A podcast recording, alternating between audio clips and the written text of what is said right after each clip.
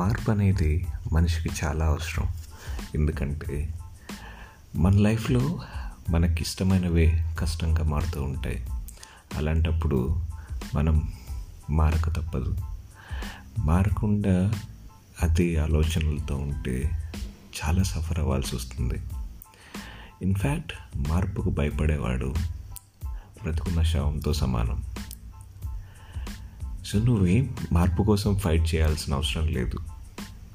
Just invite the change ఆ change నీ లైఫ్లోకి నువ్వు ఇన్వైట్ చేస్తే సరిపోతుంది. ఎందుకంటే నీకోసం లైఫ్ ఆగిపోయింది అని అనుకోవడం ఫులిష్నెస్ ఎందుకంటే God has got a better plans for you there are far better things ahead than any we leave behind so మనం మనం వదిలేసినవి కానీ మనల్ని వదిలేసినవి కానీ గురించి తలుచుకొని బాధపడడం అనవసరం.